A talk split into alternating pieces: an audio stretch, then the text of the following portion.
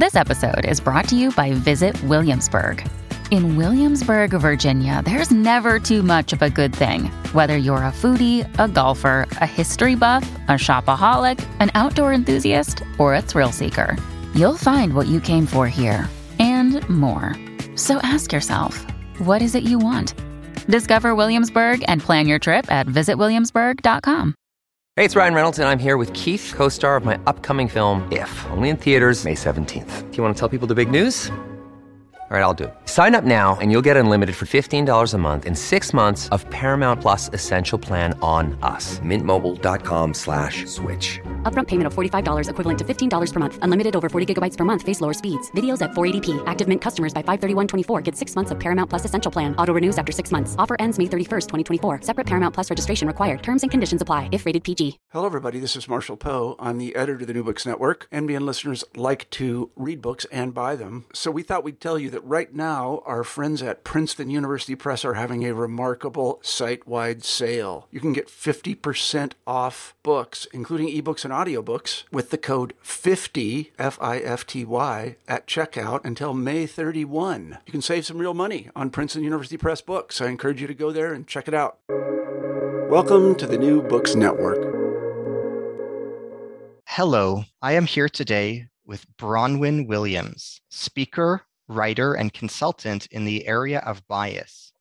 I am your host with the New Books Network today, Ari Barbalat. I, I have the honor today to, to speak with Bronwyn about her new book, I Have Seen the Moon Reflections on Nauru, available on Amazon and published in 2017. Bronwyn, it's an honor to be in dialogue with you today. Thank you, Ari. I'm very happy to be here. Thank you. Please tell us about yourself. What can you share with us about your education, your family, and your vocational work? Um, well, I'm a baby puts me generationally. Um, I have an education background and also not for profit. Um, I moved out of, trained as a teacher, midlife, moved out of teaching and started to work with the Salvation Army and became an ordained minister with them. And now I have my own business as the bias specialist.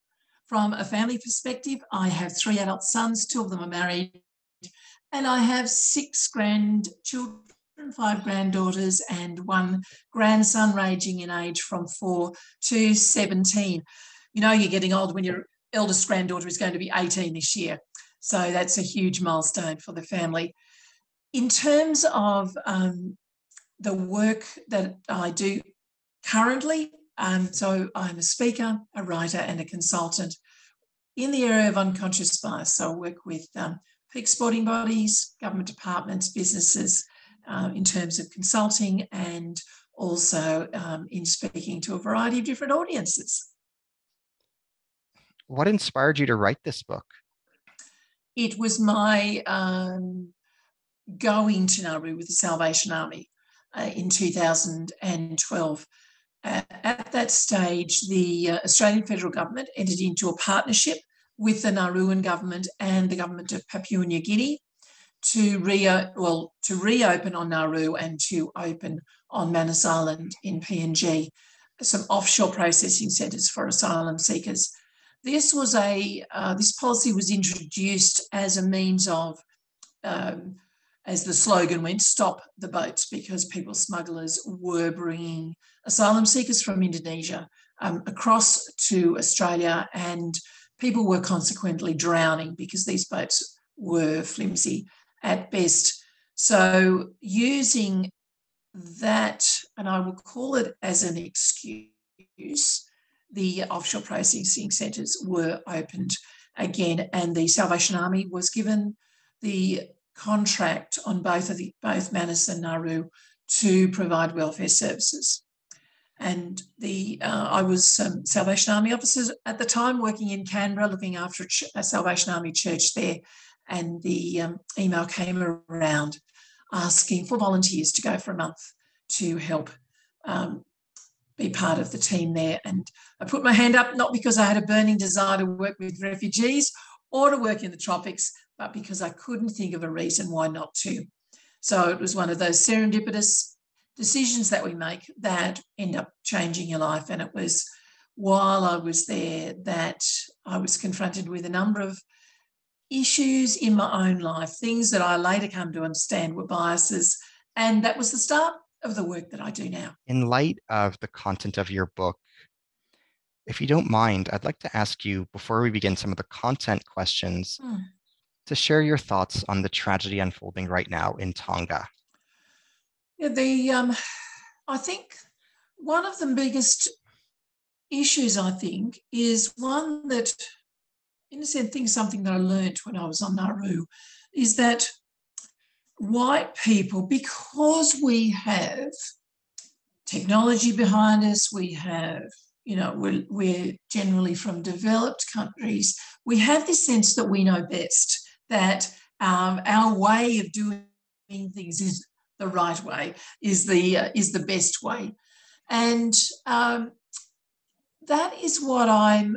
I think I'm concerned the most about now in response to Tonga. Now, obviously, the um, the underwater internet cable was broken because of the tsunami, and so um, international communications were down.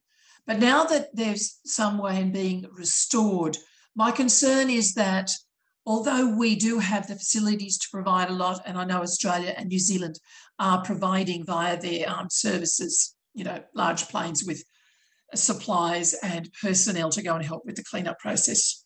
My concern is that we don't just go in and ride roughshod over what the Tongans want, that we actually listen to them.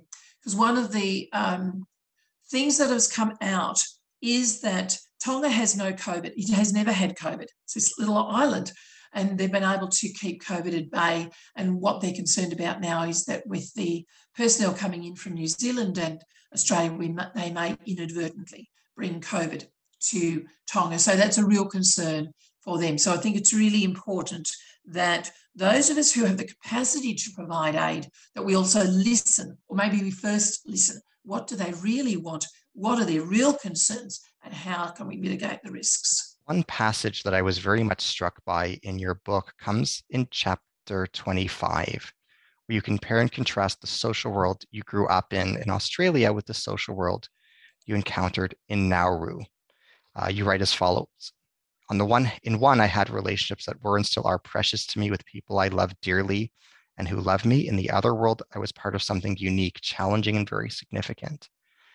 Such an opportunity to inhabit two worlds doesn't come along very often, and I, so I feel privileged to have been able to live and work this way. Inhabiting these two worlds was very challenging. It was easy to favor one over the other, to see one as more important than the other, especially when I was on island, as the work there made me feel as though I was at the center of the universe rather than on a relatively unknown island in this in the in the Pacific Ocean, working with people that my own government and many fellow Australians would rather forget. But each world impacted the other. The love that I shared in the one filled me up so that I could give fully of myself in the other. The people I worked with in the other expanded my outlook and deepened my capacity to love. What, what does it say about you that you were able to adapt so successfully in such a cross cultural situation? And what character virtues in yourself can you identify that others can learn from? Oh, look, that's a great question. Um, probably not one that I have given a huge amount of self reflection to, because I think things that we are able to do or we seem to do naturally, we don't think about a lot. But you've asked me to think about it. So thank you. In terms of how did I do that, I think the work that I'd already done with the Salvation Army in Australia had trained me to listen, to look for what others were about, not just, you know, what could I bring, but what was needed. So, um, and by the time I'd been on the island for a few months, I had started to come to grips with some of my own biases, some of my own issues that I needed to work with. And I realized that the world is much broader than um, than I had previously experienced because not only was I working with um, asylum seekers from many many different countries, but we also had people on the Salvation Army team, not only from Nauru, but who had once been refugees, people from Africa and Ghana, in, in Ghana and uh, Vietnam, Pakistan, Iran, Iraq. So people who spoke different languages to me, people who had different faiths to my own. So I was learning. And I think because I had taken myself to task over my fairly narrow upbringing as a white Australian from a conservative Christian background, um, I'd allowed I'd allowed myself to be open, and I think openness is um, is always a key. That said, I can remember way way way back decades ago when I was first starting my teacher training, and uh, someone commented, oh, "I would like to have be in an argument with you, Bronwyn, because you always see both sides." Mm. And I think that, so I think I've had an innate capacity to see other viewpoints other than my own. And so that really helped. And it was only broadened um, and strengthened by my, my time there. One theme that comes up quite a bit in the book is you as a person of faith. Um, you write the following in chapter 27 I disagree wholeheartedly and vehemently with offshore processing and any form of long term detention of asylum seekers and refugees. However, I believe God is bigger than any decisions that people make, either collectively or as individuals. I believe it is no accident that Nauru is the site for the processing of asylum seekers. I believe this island may turn out to be one of hope for a better future, a better future prepared by the God who loves all people regardless of race, faith, or culture.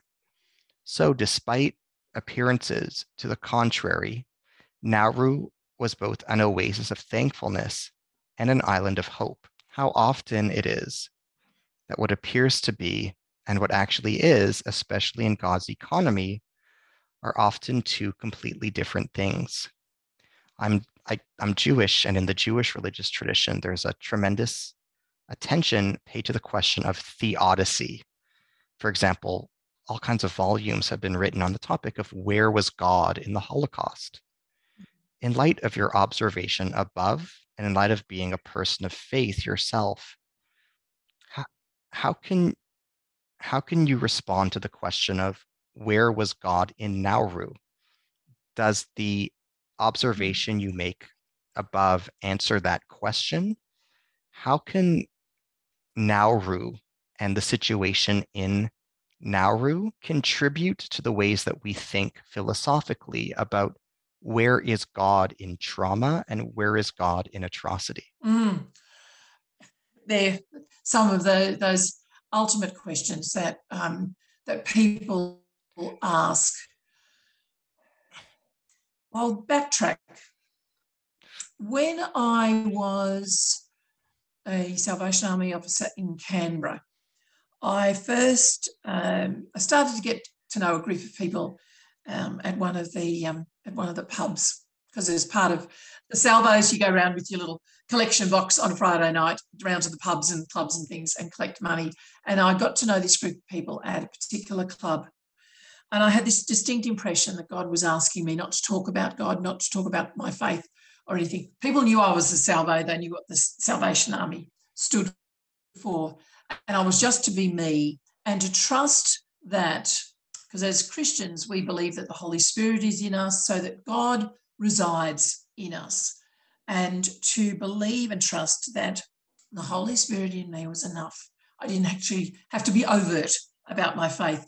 And interestingly, conversations around faith often came up from the people in that group. They were never um, instigated by me.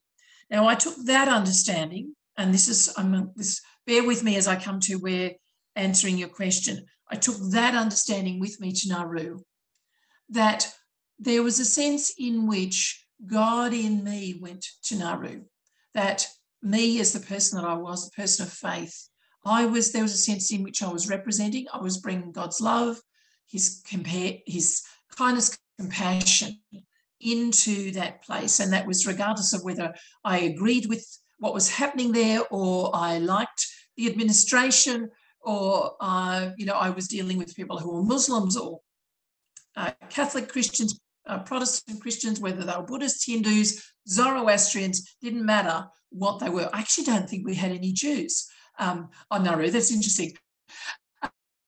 Um, but it was that sense that where is God? God was with God was in me, and so I was I was bringing God to that place. Obviously, on Nauru, Nauru is um, a very Christian um, country. It had been um, colonized in, from a faith term by some German missionaries, and they, so they brought um, Catholic the Catholic faith there.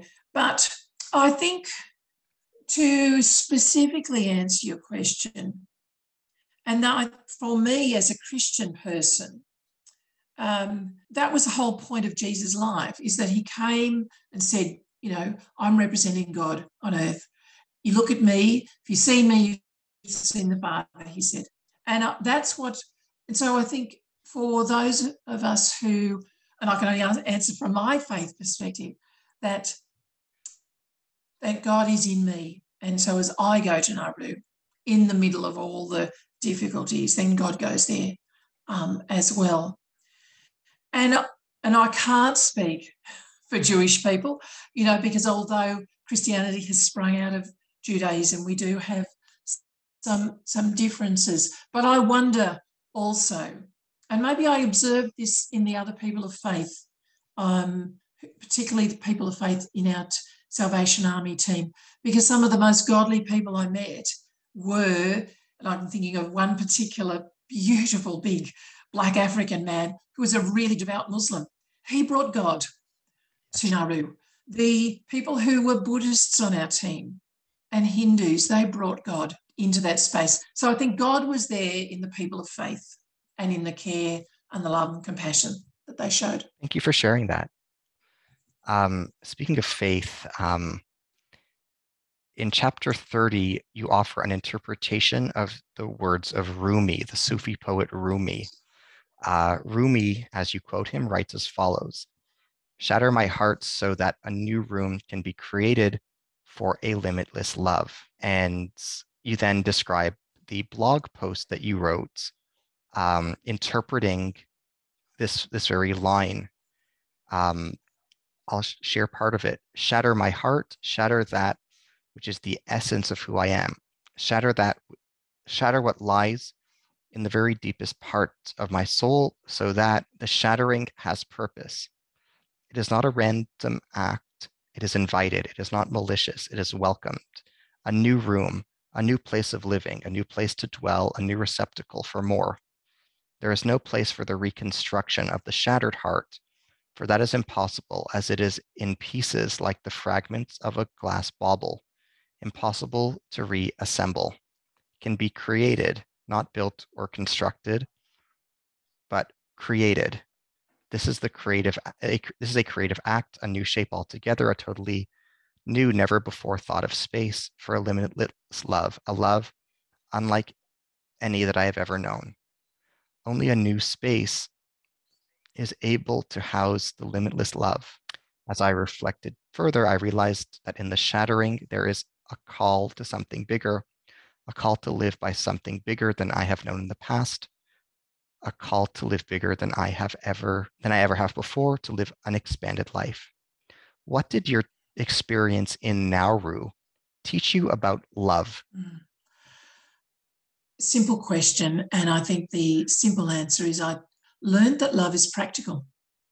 Love is about, love is not, yes, it's an emotion, but love must be shown. You know, the, the words of, of Paul in the Bible say that, you know, love is patient or kind. It's not jealous or boastful.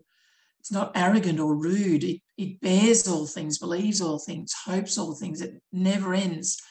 So I think above everything else, love is practical. Love has to be shown.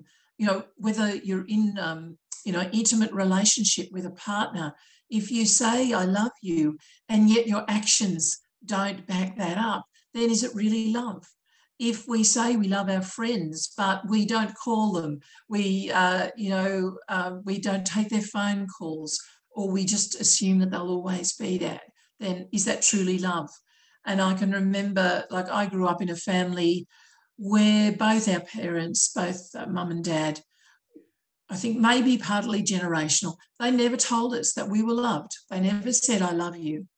And yet, my mum showed her love for us in the way that she did things. Her love came through her hands. You know, she'd do the ironing for me when I was, you know, had a new baby, those sorts of things. So, although, you know, I really, really wanted, um, because I'm a woman of words, to have that sort of verbal affirmation, um, learning to see love in the practical things was uh, was an important thing. So yes, I think love is a practical. It must be practical. It has to have a physical uh, outworking in in our lives, regardless of know whether we have faith or no faith.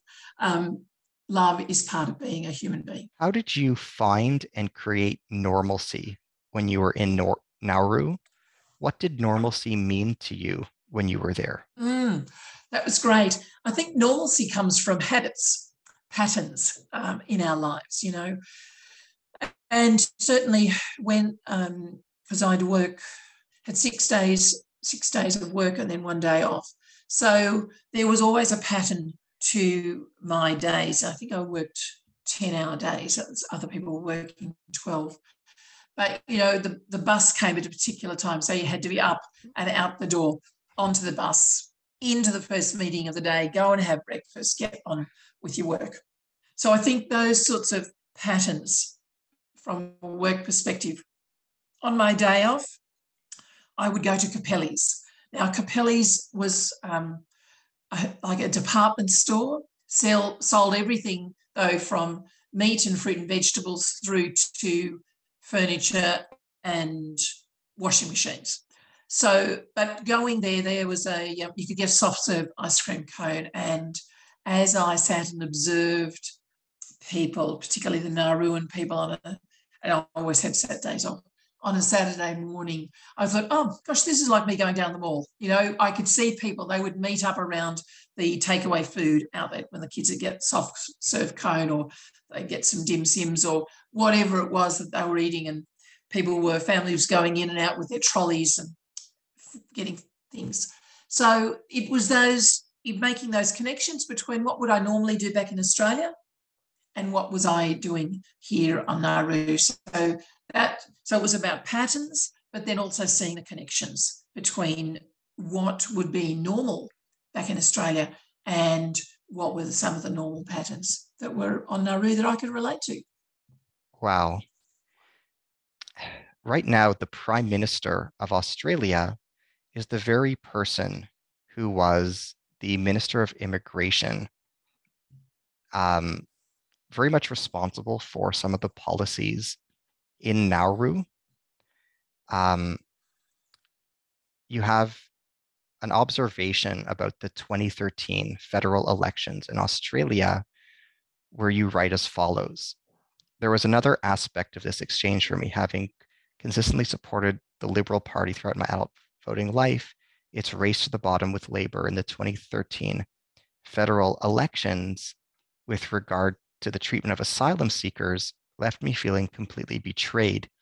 Here was a political party with which I resonated, but which was now displaying attitudes that were not only foreign to me, but foreign to that which I perceived were the values of this party. I felt betrayed and have struggled since to align myself with any part with any political party.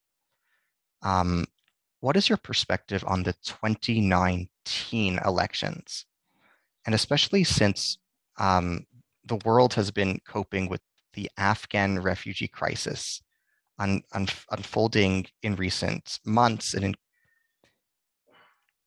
how has this been handled by the current prime minister, and what does this tell us about him? Has there been ever any evolution between the time when this individual was immigration minister, or is there more continuity than change?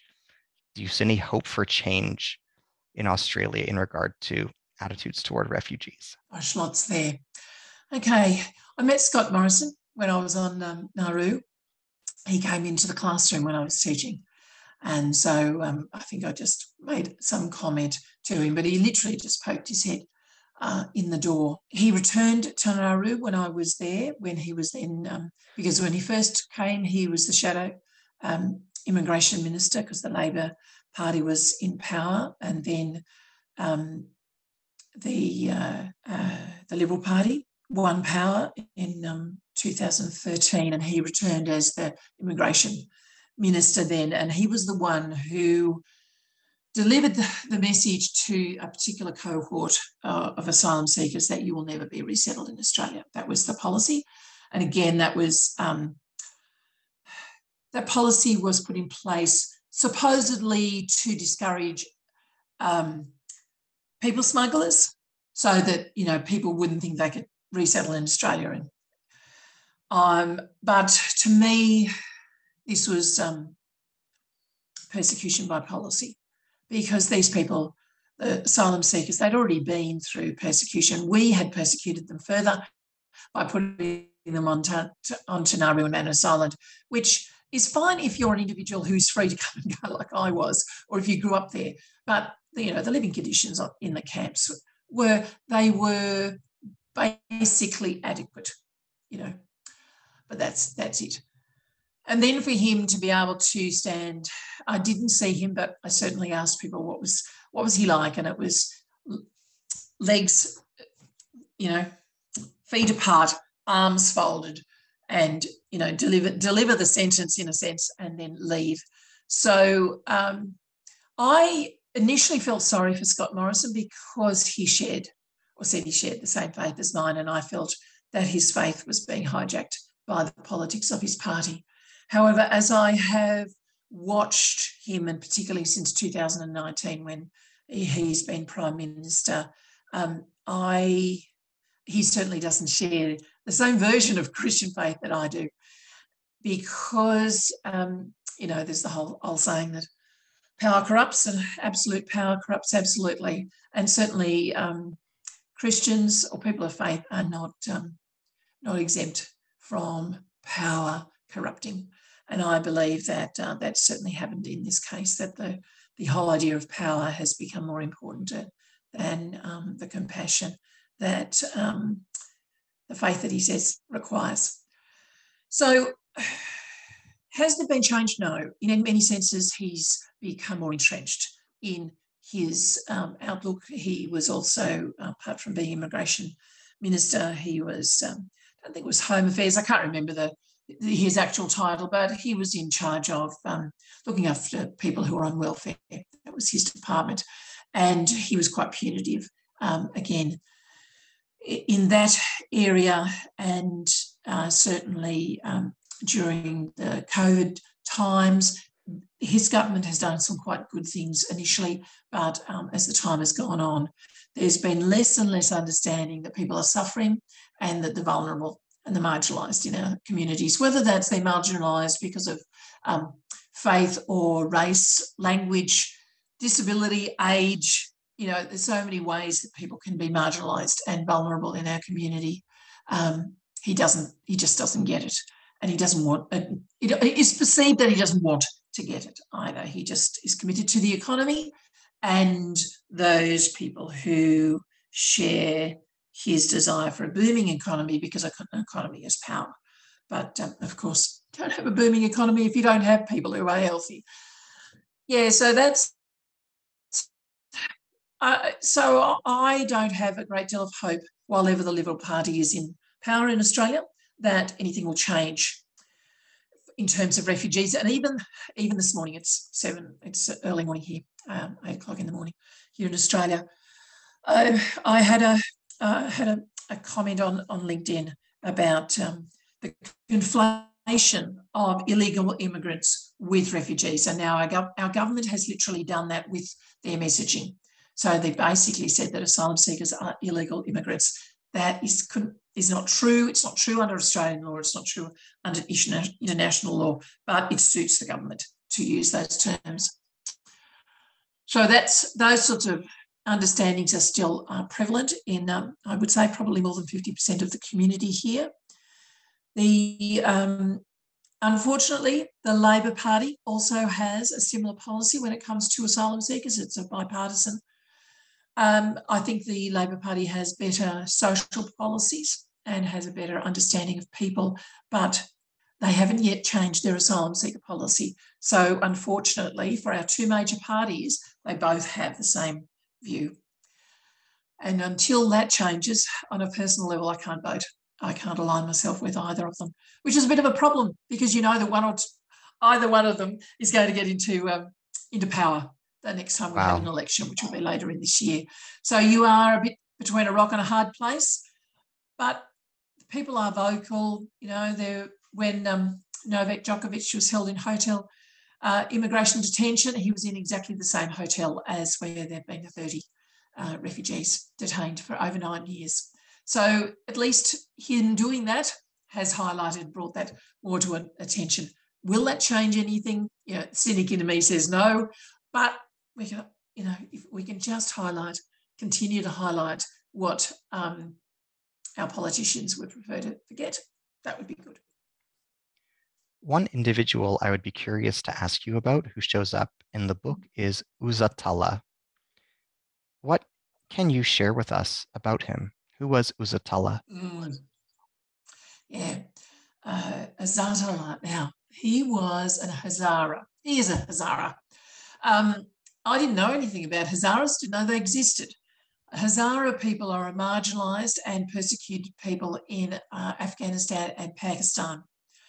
And um, there were a lot of Hazaras in the cohort on Nauru on about the hmm, probably the first my first full day of work on Nauru. So this is November 2012. Um, I was given a sheaf of maybe five or six papers that had a number at the top. Each of the asylum seekers was given a boat number, and it would be three letters followed by three numbers. So the three letters referred to the boat that they were on, the three numbers referred to their number. Um, on that boat. So you'd go down into the camp, you'd call out that number. Now, uh, the majority of people did not speak English, but there were a significant number who had a, a small amount of English. Some actually had quite good, good English. So, you know, I'd call out something like PAW362 and that, you know, that, that would get passed around because all generally the men um, congregated in in you know in the communal areas, they would you know call that person over, and then you'd have the interpreter, so the person who had some English would sit with you. You'd ask them the question, they would pass it on, and um, I didn't know it at this stage, but Azatala was on my list. But before I found that out, so I'm doing that. I've got um, so I've got these six pieces of paper and a pen.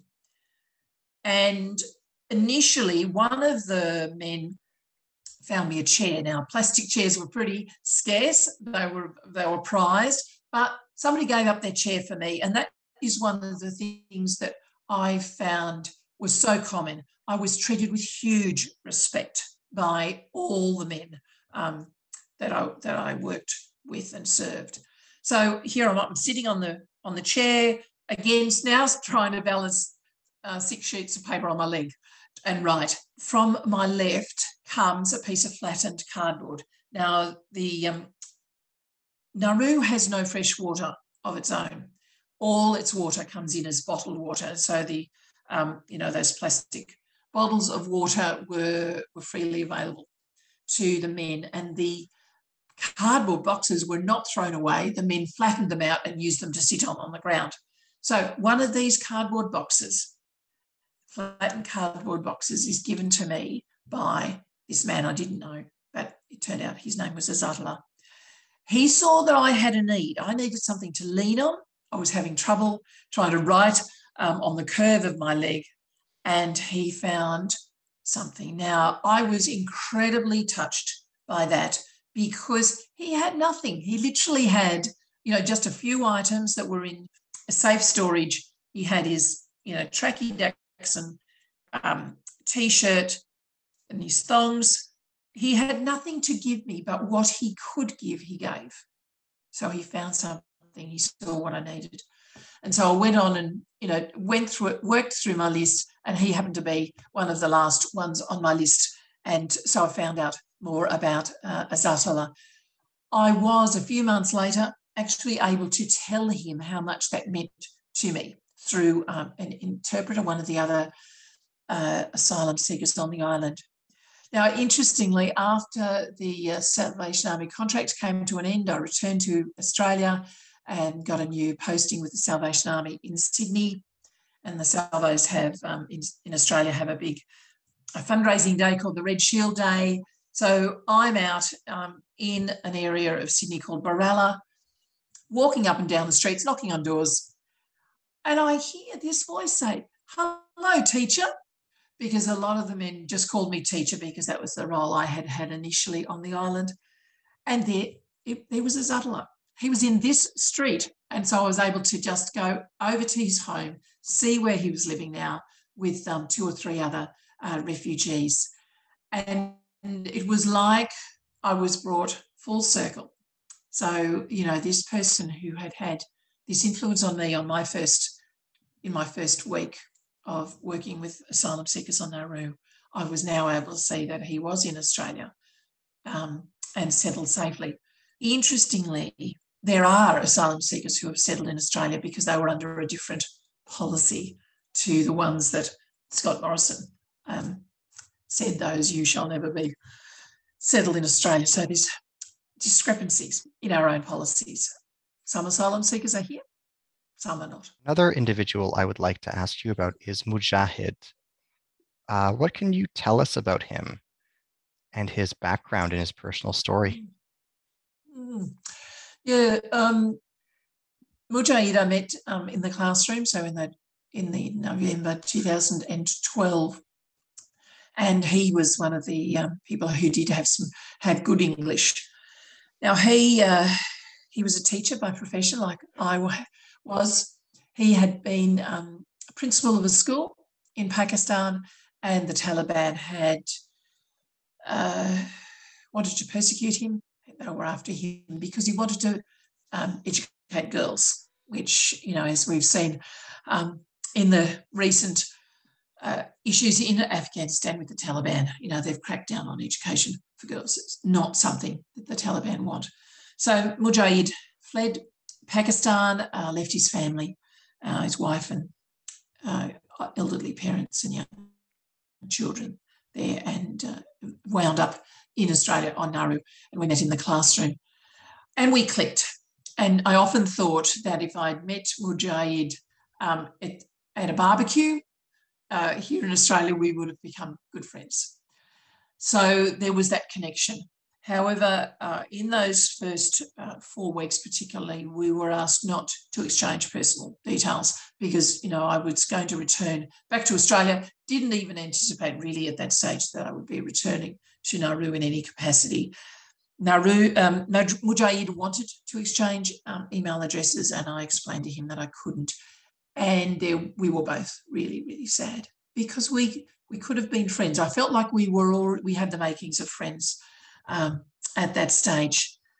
But of course, I did return uh, return to Nauru and was able to um, continue um, building friendship with Mujahid. one of the significant times for me was there, was, there had been a fire um, in the uh, in the camp, and most of the buildings were um, burnt down, and the asylum seekers were re-traumatized before that. And I met Mujahid outside the um, clinic one day and just sat next to him, like, "What do you say to someone who's been in that situation?" He had, and his eyes were sort of blank. And he just said, They've taken everything from us. And so the depth of his loss there was huge. Now, Mujahid made it to Melbourne before I did. Um, he always wanted to come to Melbourne. And so when he had was um, sent off the island, and this again was part of our policies, we couldn't have two groups of people on the island under different um, asylum seeker policies. So he he came to Melbourne. Um, he has been on a temporary visa for oh, I don't know eight years, something ridiculous, and um, he has since, uh, even though he has master's degrees in, in Pakistan, he has retrained as a teaching assistant here in Australia because his degrees are not recognised, and he now works as a teaching assistant in one of the local Catholic schools in Western Melbourne, which is lovely. And we've we've met up and had coffee and um, and of course keep, keep in touch by good old Facebook. see I see what he's up to. He loves cricket.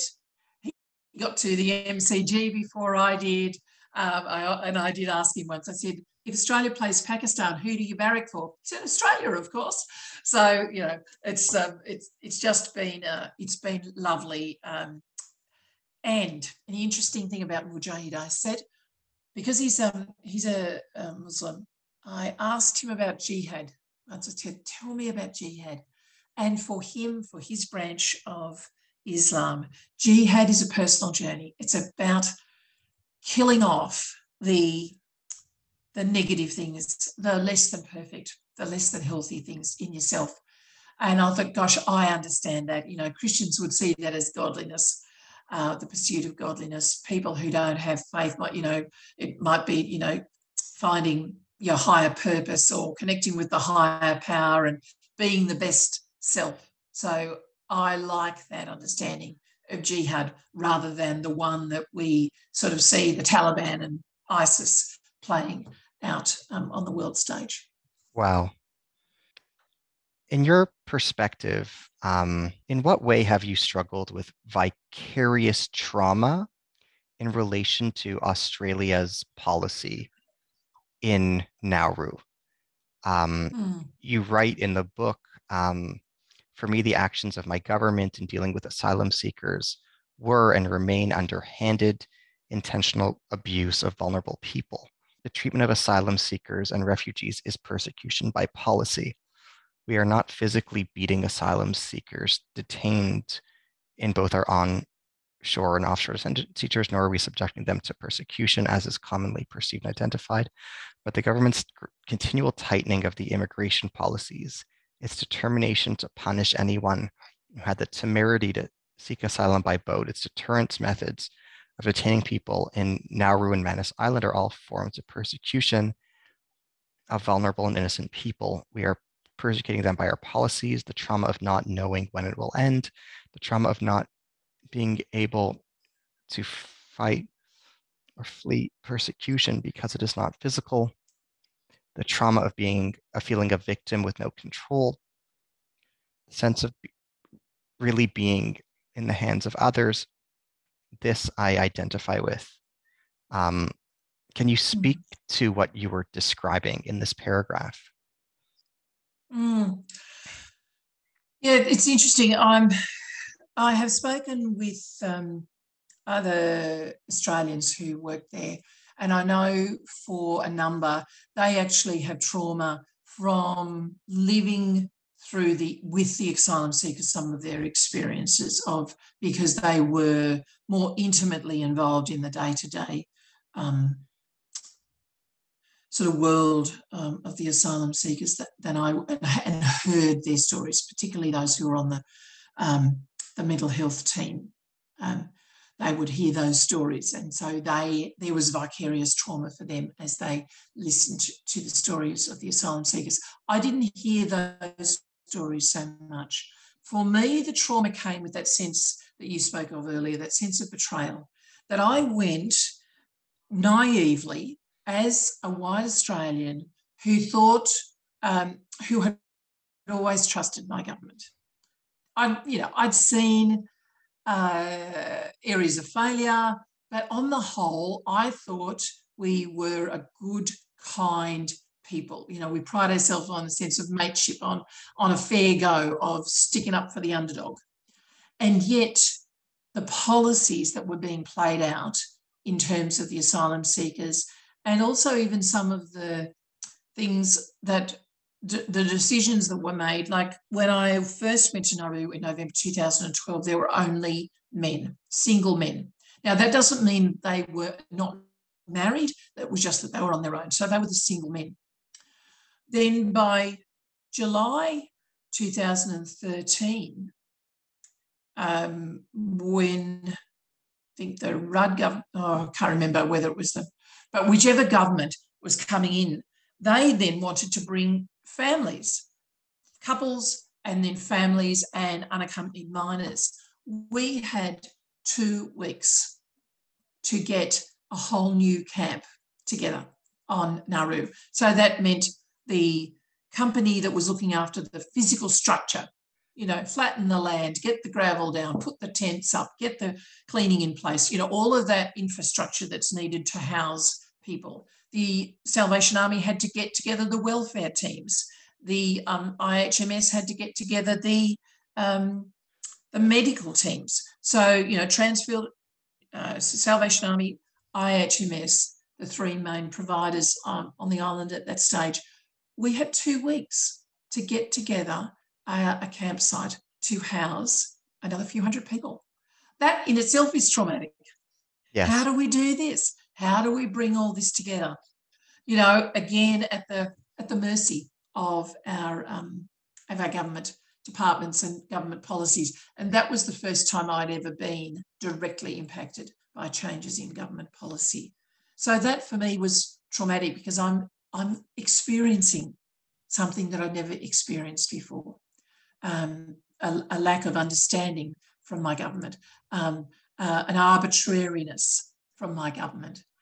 But then also, just as the longer I was there and could see how the policies were being played out in the lives, what that meant for the asylum seekers, there was a, a situation where each week um, we would have meetings um, where the various providers in the island would talk to the asylum seekers about what was happening. And one man, um, Hussein, big bloke, huge hands, wow. uh, he was sometimes in my class. He would, he said, he asked the um, the Department of Immigration official, what's happening about our refugee status? And the guy who, the, the official who happened to be sitting next to me on the panel, he said, that's that's not our responsibility. That's a responsibility for this for the Nauruan government. Now, technically, he was true, but what I saw was he was washing his hands of any responsibility. Like the Australian government were providing the money, the services, the infrastructure, everything, but it was the Nauruan government who was going to be doing the refugee status.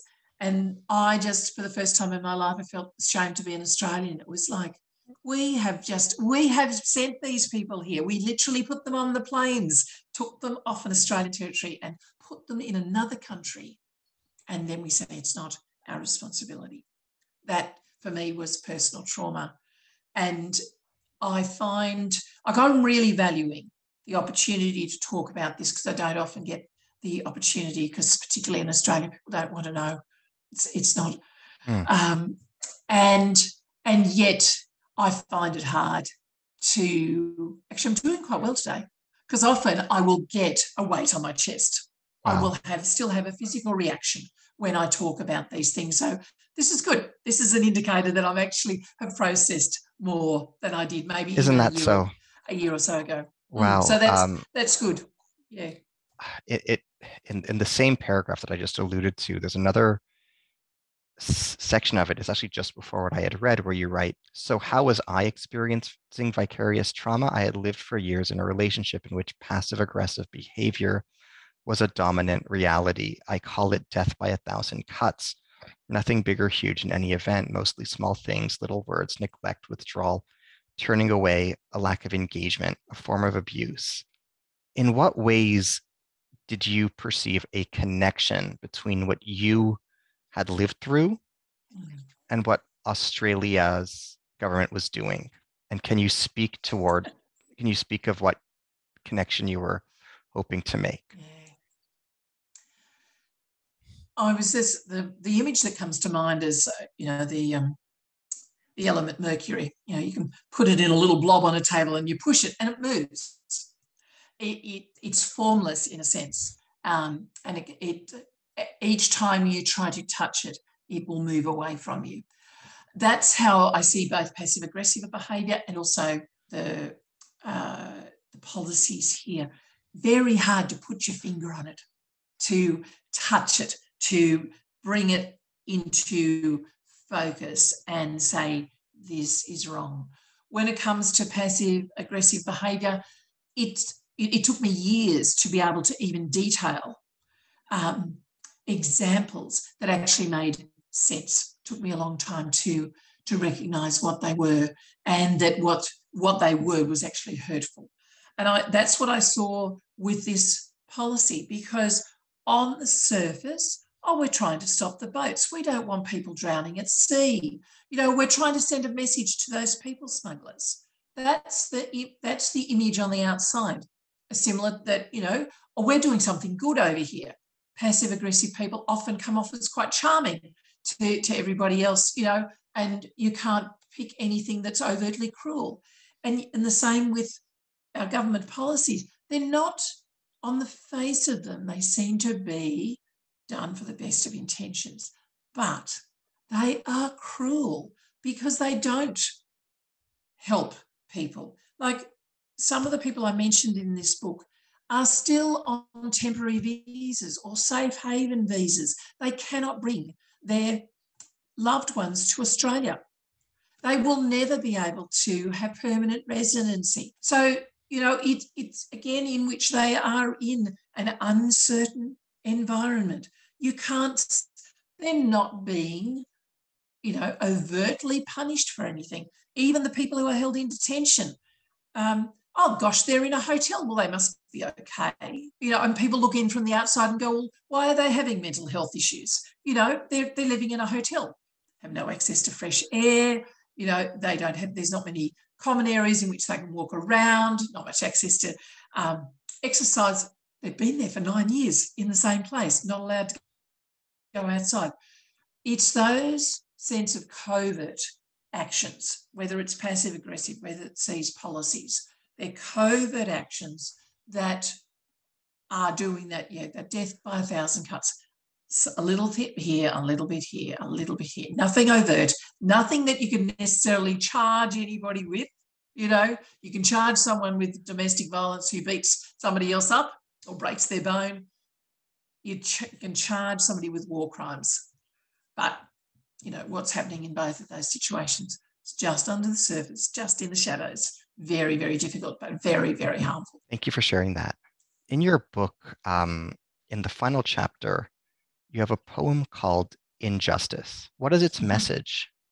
Uh, now that many refugees from Nauru have been resettled elsewhere, what message does it send to the next generation of asylum seekers attempting to enter Australia? Uh, well, actually, I'll read it. Sure. And please. then um, I'll answer the question. Sure. Injustice stares at me, treads wearily with holed shoes, shrugs into the same clothes, drapes over the edges of a stretcher, hangs limply in the humid heat, smiles tiredly at the sameness of each day, talks quickly through its allotted call, skin drinks shortened showers, cries at false reports. Injustice, constant companion of despair and tr- struggle. Injustice, defeated by resilience and hope. And I think that last line is the one that I hang on to because injustice continues to prevail. Um, you know, the people who are still held in the Park Hotel in Carlton in Melbourne, that's injustice. They're not being dealt with justly. The asylum seekers who are now refugees who have settled in Australia but are not allowed the normal pathways to permanent residency or citizenship. That is an injustice. They haven't, they're people of good character. They would pass our character test as being good Australians. You know, they're on the whole constructive, productive people and, and are contributing to, to our society. The injustice is we say that we don't want them because they came, they had the audacity to get on a leaky boat and seek asylum in Australia. So injustice continues.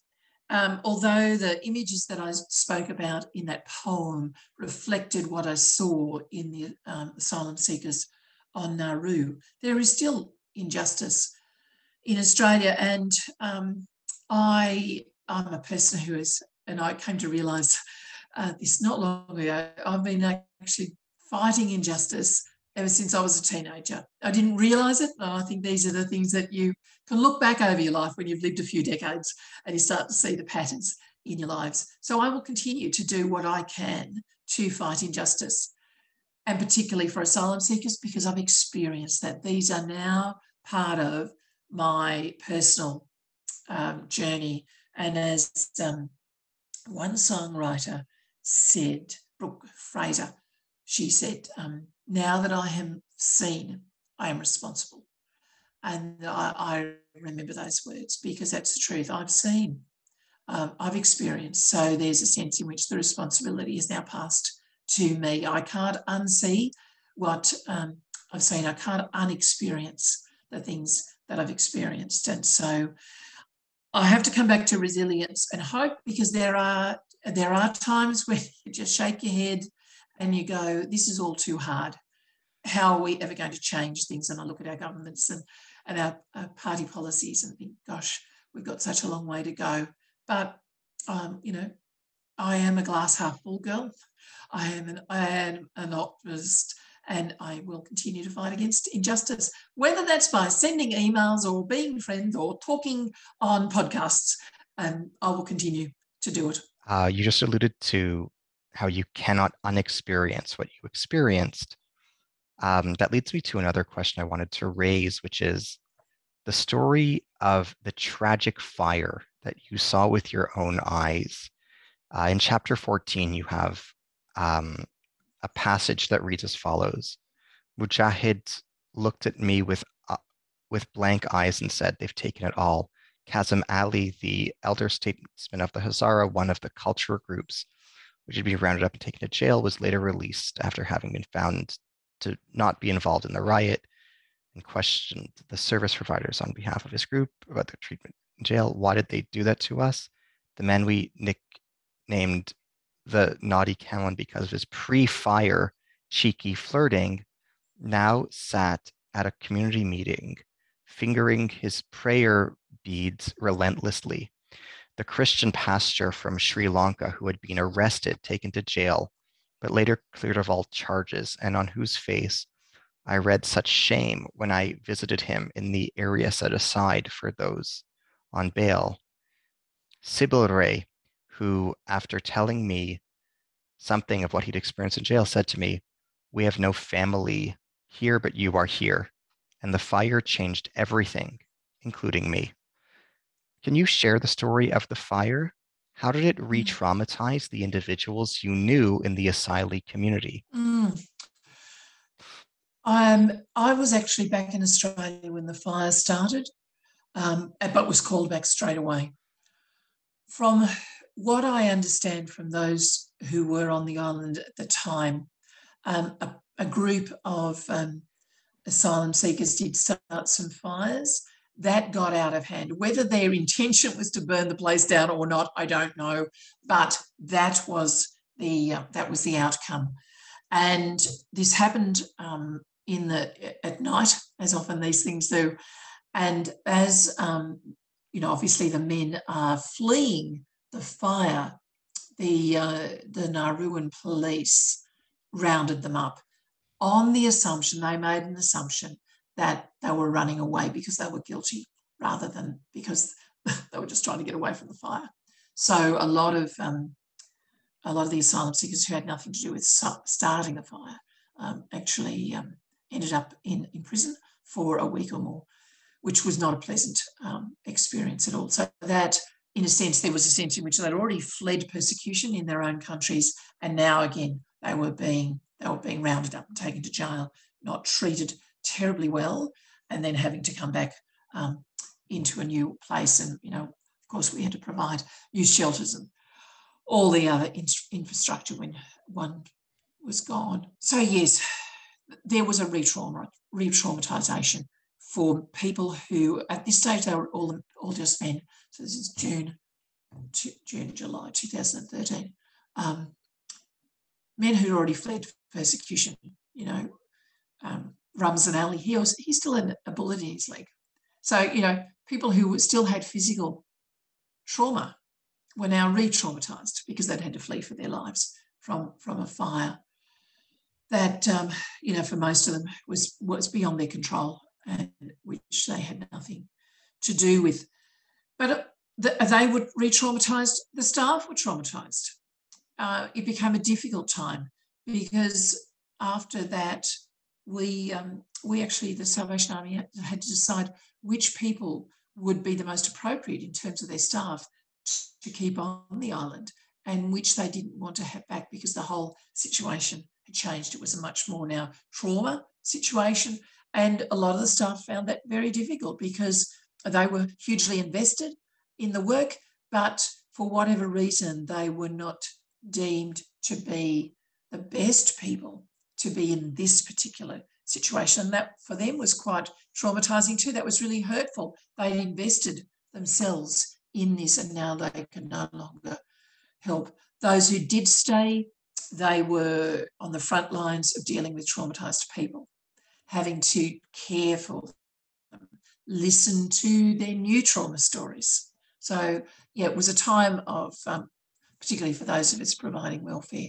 um, a time of great trauma, but the majority, the biggest trauma was was those who'd been um, in uh, who were the asylum seekers, and that went on because the men who were bailed, uh, they were put in a separate um, uh, um, camp, and they were there for literally there for months. They had to uh, they had to go to um, court, and oftentimes I would go to court and sit with them there as a as a support person. So it wasn't just a case of uh, them saying that they were innocent; they actually had to have legal arguments. So it's quite a long process. Again, another traumatizing process um, as well to uh, to do that. What can you tell us about wildlife in Nauru? As you saw it with your own eyes? Mm, there isn't any. There are actually no native animals on Nauru. There are dogs, but they're not natives. And that was one of the interesting things. There are there are birds, but there are no actual no native animals. And whether that has to do with the fact that there's no fresh water on the island, um, I don't know, but I would imagine that has something to do with it. But the dogs on Nauru they hunted in packs, so they were not pet dogs. Um, we were all uh, suggested that we take a, a good strong stick with us when we went out walking to fend off the dogs, and some of our staff were attacked um, at different times. Now, um, in terms of the wildlife, the birds, there were two types of noddy birds, black ones and white ones. The white ones were considered sacred, but the black ones they could catch and eat. And uh, and I did have noddy birds. Uh, I did try noddy bird. They're tiny little birds, and once they've been, um, you know, plucked, they would, and they've got long, sharp beaks because they're um, they're fishing birds, like they they're seabirds. They would bend their little necks back and stick the neck in their back. And then they'd cook them, and they'd cook little, you know, in rows. Um, they're very fishy to, to taste.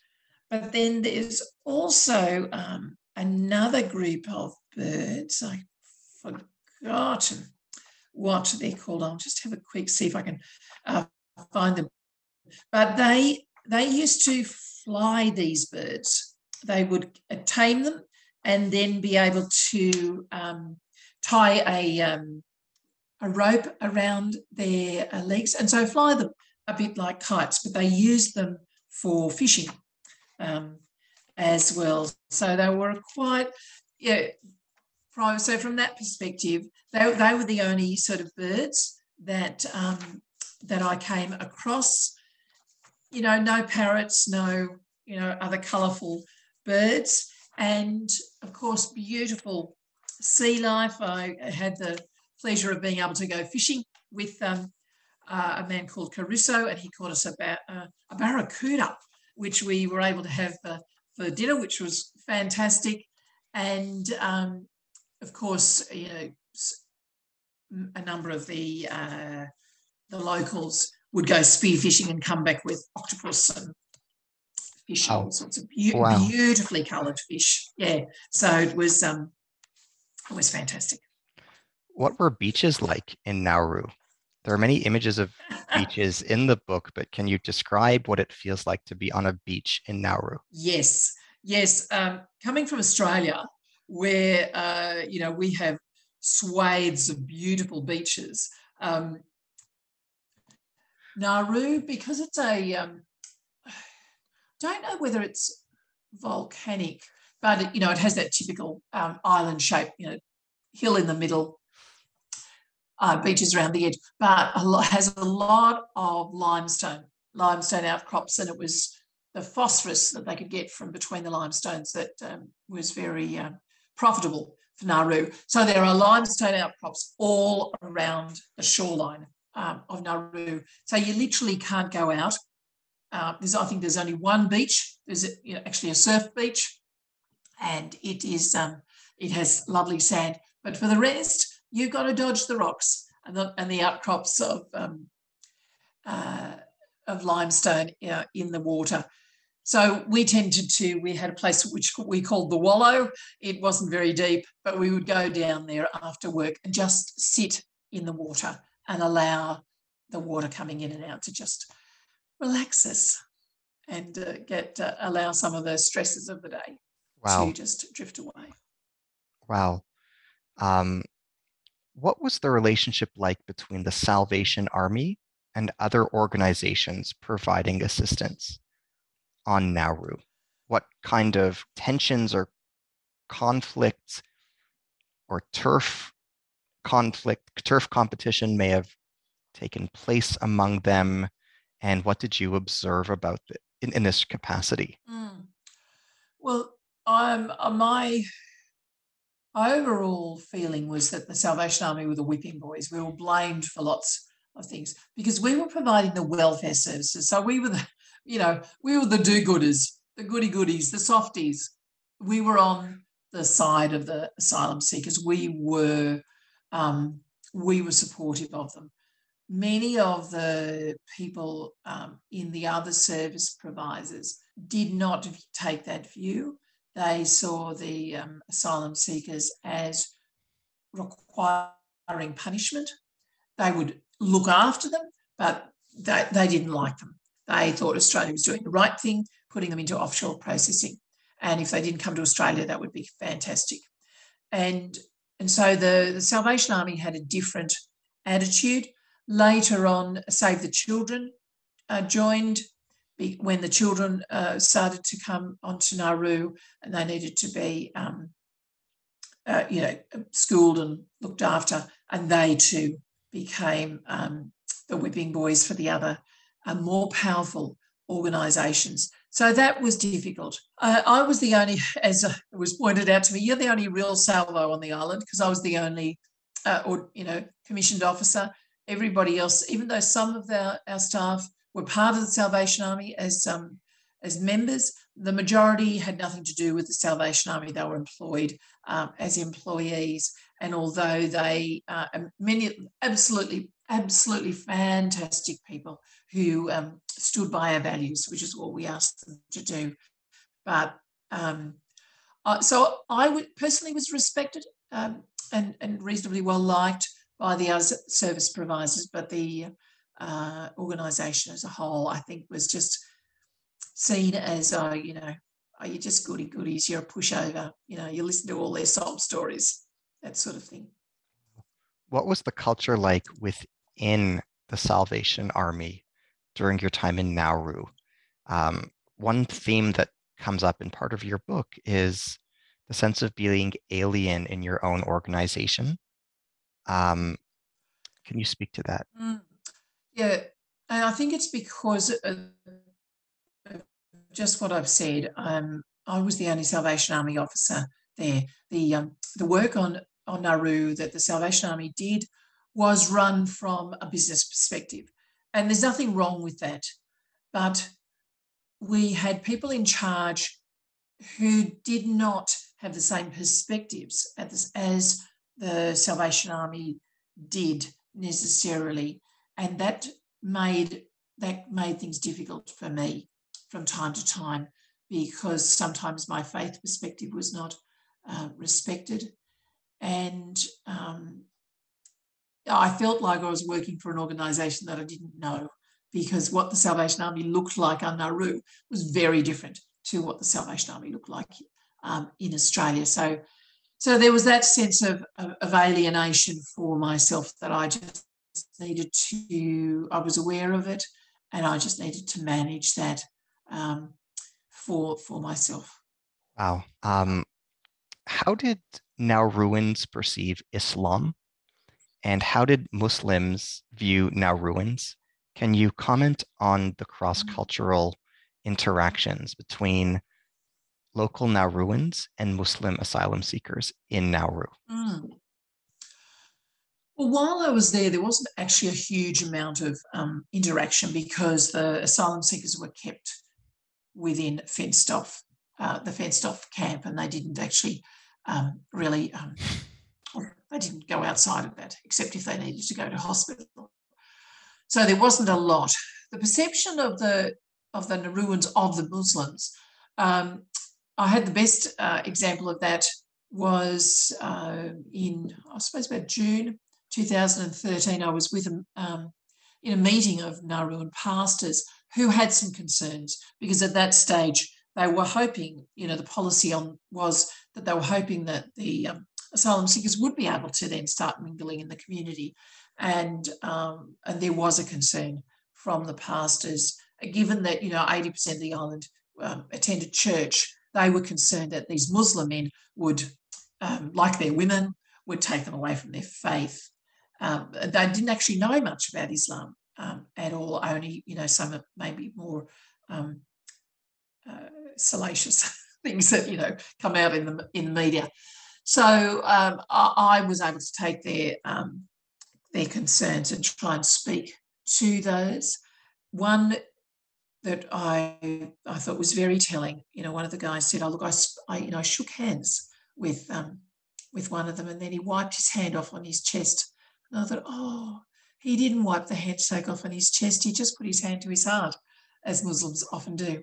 And I thought that was just that um, misinterpretation of what for a Muslim man is a perfectly natural gesture, gesture, but is a strange gesture from uh, from a Nauruan perspective. In, uh, in other ways, the um, local Catholic priest came and did services every Sunday. So there were a lot of um, Catholic Christians um, in the asylum seekers, uh, particularly from Sri Lanka. So they would um, they would come and uh, do their services. There were also Christians um, on the um, in the uh, the asylum seekers who were not Catholics, and one of the local um, uh, ministers he came and he became um, Pastor Richard he became a really regular in the camp, holding Bible study groups and, and services. And one of the most beautiful um, connections was at Christmas time in 2013. Uh, one of the local choirs, because Pacific Islanders um, have the most beautiful voices and harmonise beautifully. And they came and sang some Christmas carols to uh, in the in the various camps and in the single men's camp, they've got all these men. Now, most of them are Muslim, so they don't celebrate Christmas, but you know, anything to get out of their tents, you know, see something different. So there are all these men crowded in to the into the tent. Um, and you know, the, the choir sings a few carols, and then they sing Little Drummer Boy. And the, you know, the chorus goes rumpa pum pum. Wow. The men picked up on that. And all the men started to sing, like it reverberated around the tent. Rumpa pum pum, rumpa pum pum. And you could see the looks on the faces of the choir. They were quite taken aback and a bit worried. But all the men were doing was joining in in what they could do. And it, for me, it was just the most amazing, um, amazing experience seeing the way the human beings take whatever opportunities they can to connect with each other, even when they don't understand the language or the faith.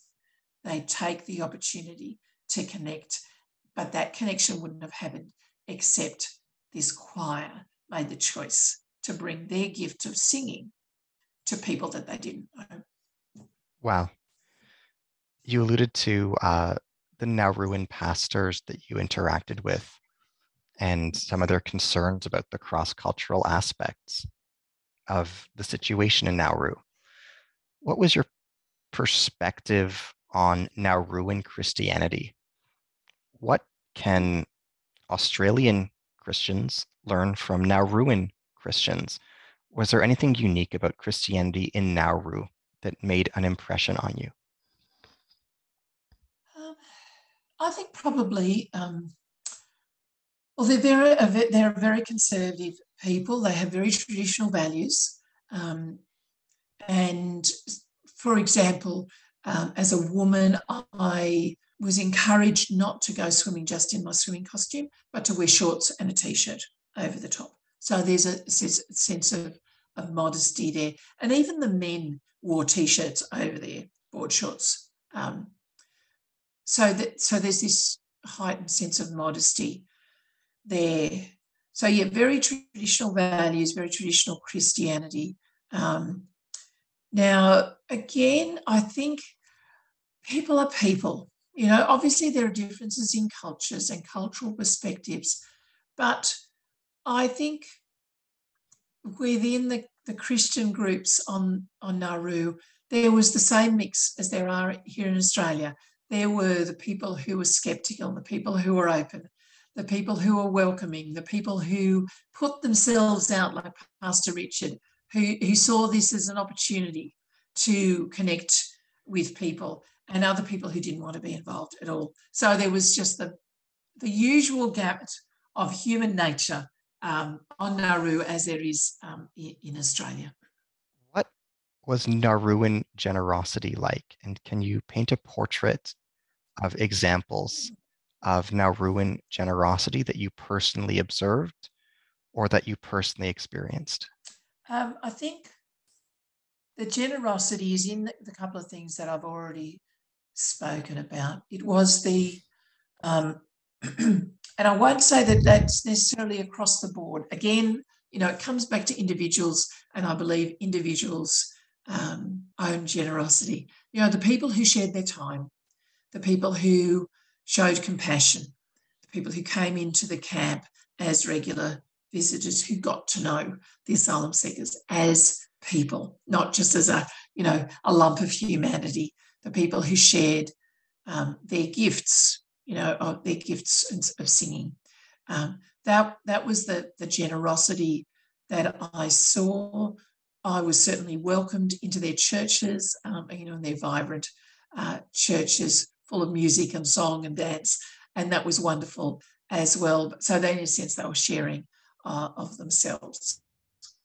On that note, as we as we bring this interview to a close, one final question I'd like to just ask you is do you have another book in mind? And if not, what are you spending your time invested in um, now that this book is behind you? Mm. Well, the the, uh, the answer is yes and yes. Um, I, I wrote a book last year, which I will be publishing this year through Ingram Spark. Um, and it's a book about bias and how bias shows up in the workplace and how we can address wow. it. So it's going to be called What's Your Water?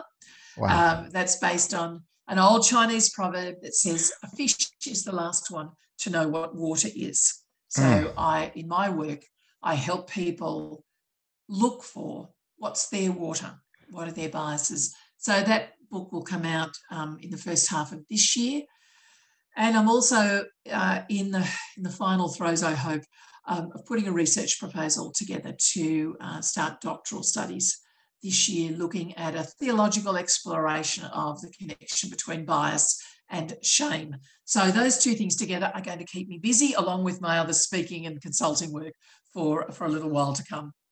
Amazing, extraordinary. Thank you for sharing. Thank you for sharing this with us. And thank you for all the knowledge, erudition, and experience that you shared in dialogue with me and with our listeners during this interview and during this conversation. I've been absolutely inspired by everything that you have shared. and it was the highest honor to read your book and communicate with you today. Oh, thank you so much, Ari. Um, I don't often get the opportunity to speak about my time on Nauru, so I have very much valued uh, this time to speak with you. Thank you. I'm wholeheartedly grateful. Thank you. To our listeners, this has been Bronwyn Williams, the author of I Have Seen the Moon Reflections on Nauru, available on Amazon and published in 2017. I am your host, Ari Barbalat, with the New Books Network. Thank you for listening. Bronwyn, thank you for your generosity today. It's been a pleasure. Thank you, Ari. Thank you.